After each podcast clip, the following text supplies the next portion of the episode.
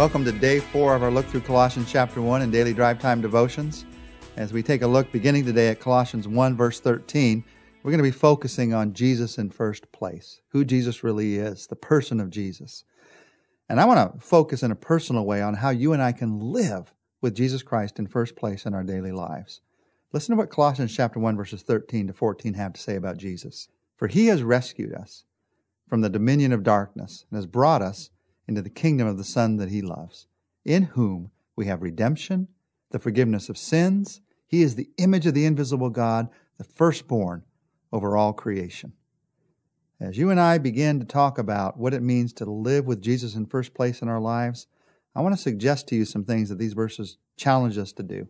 First of all, if I'm going to live with Him in first place today, not just as an idea, but as a reality, I've got to thank Him for my salvation today.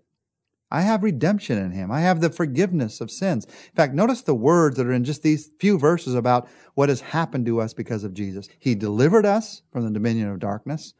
That's like calling 911. He came and rescued us from the worst of places to put us in the best of places. He brought us out. He translated us. The idea there is a, is of a deportation of from one country to another. He took us out of enemy territory and put us back where we belong, put us back at home.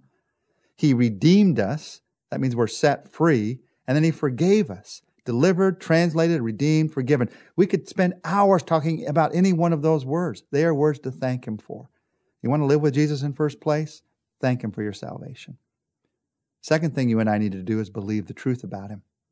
We began that at the end of the last uh, few verses we read. He is the image of the invisible God, the firstborn of all creation. And then continuing on in verse 16, for by him all things were created, things in heaven and on earth, visible and invisible, whether thrones or powers or rulers or authorities, all things were created by him and for him. He is before all things, and in him all things hold together. And he is the head of the body, the church. He is the beginning and the firstborn from the dead, so that in everything he might have the supremacy. You want to put Jesus in first place today? Believe this truth about him. The Colossians were living with this false teaching that was being taught in their church, in their city, that threatened this view of who Jesus really is. Gnosticism attacked Jesus. The idea was that all matter was evil, everything in this world was evil, so God couldn't possibly touch this world. So the idea that Jesus had come in human flesh to this world, it couldn't possibly be true. And they had a lot of ideas about what Jesus really was and how he really didn't touch this world. But that's not the Jesus that you read about in the Gospels. And Paul writes to say, here's the truth about Jesus He's the image of the invisible God. Now, Gnosticism is what threatened the view of the people in Paul's day about who Jesus really is. The question as we talk about these verses is what is it that threatens your view? What is it that causes you to think of Jesus as less than who he really is? You see, a false teaching about Jesus most often doesn't deny Jesus, it simply dethrones Jesus, makes him less.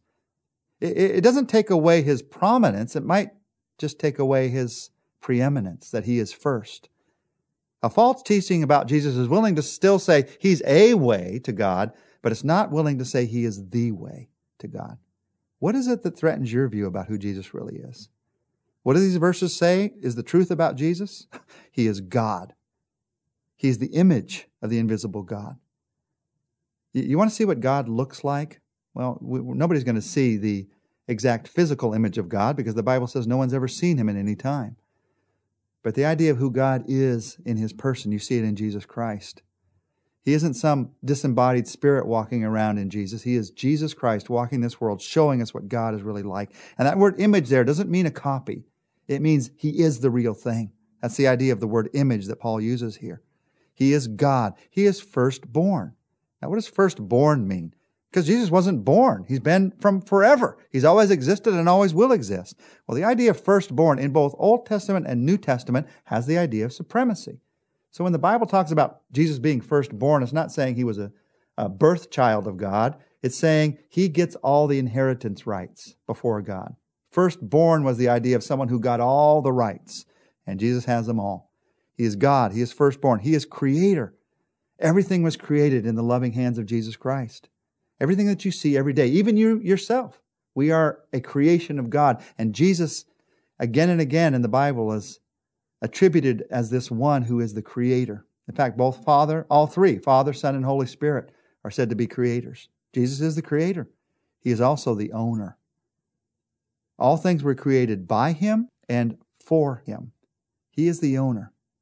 When I recognize that God's the owner, that Jesus is the owner, that stops me from living as the selfish owner, and it helps me to begin living as a loving steward. A Dutch theologian once wrote about this. When Jesus looks at his universe from his exalted throne at the right hand of the Father, and he sees the great galaxies whirling in space, the planets and the people upon the planet, and all the minute details of life here, including the details of our individual lives, there is nothing that he sees anywhere of which he cannot say, mine. It's all his. Not selfishly his, because he's God. He's not selfish. But wonderfully his, because he's the creator and he is the owner. He is also the sustainer. In him all things hold together. Everything holds together in him. Everything is sustained in him. God holds every atom in this universe together. When you talk to physicists about this and look at what they look at in the depths of electron microscopes, they can see the tiniest particles, smaller than electrons, but they realize that even behind that, there is some force, some energy that's holding those particles together. What is that? Well, the physicists may disagree about this. The Bible tells us that it is God. God holds it all together every moment of every day. He's the sustainer. Who is Jesus? He is also the head of the body. When it comes to the church, Jesus Christ is our leader and guide. We serve each other. We sometimes may be in leadership positions where we help each other to serve, but all in all, Jesus is our leader. Jesus is our head.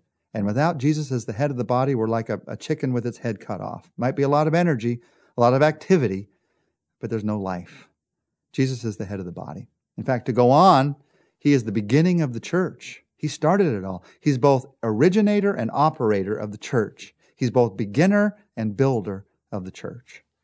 And these verses also say that he is the first resurrected. The promise of your resurrection, my resurrection, is in his resurrection. Who is Jesus Christ? He is God in human flesh. Who is Jesus Christ? He's the one who loved you enough to die on the cross for you. And when I recognize this truth about who Jesus really is, it changes my priorities. In fact, that's how you know. That's how you know you've recognized this truth, not just given lip service to it. You know you've recognized this truth about who Jesus is when it starts to rearrange the priorities of your life, your family, your business, everything about you. You want to live out the fact that Jesus Christ is in first place? You got to live out a thankfulness for your salvation every day. You got to live out this recognition of the truth of who Jesus is. And then there's a third thing. You also have to trust him for your future. The Bible says this in Colossians 1 19 to 23. For God was pleased to have all his fullness dwell in him, and through him to reconcile to himself all things, whether things on earth or things in heaven, by making peace through his blood shed on the cross. Once you were alienated from God and were enemies in your minds because of your evil behavior. But now he has reconciled you by Christ's physical body through death to present you holy in his sight, without blemish and free from accusation. If you continue in your faith, established and firm, not moved from the hope held out for you in the gospel. This is the gospel that you heard and has been proclaimed to every creature under heaven, and of which I, Paul, have become a servant. Paul uses three striking words here to describe our condition prior to the cross alienated, enemies in our mind, doing evil deeds. And then he uses three words to express our condition after the cross holy, without blemish, free from accusation. Wow, that, that is what only Jesus Christ can do. So I can trust him for my future. Oh, you can trust yourself and uh, maybe even build a nice future for yourself in this world. Maybe not, it might fall apart. But even if you build a nice future for yourself in the 60, 70, 80, 90 years that you live on this planet, that's not your future. Your future goes all the way into eternity. Who are you trusting for that future? Are you trusting yourself? The good works that you've done?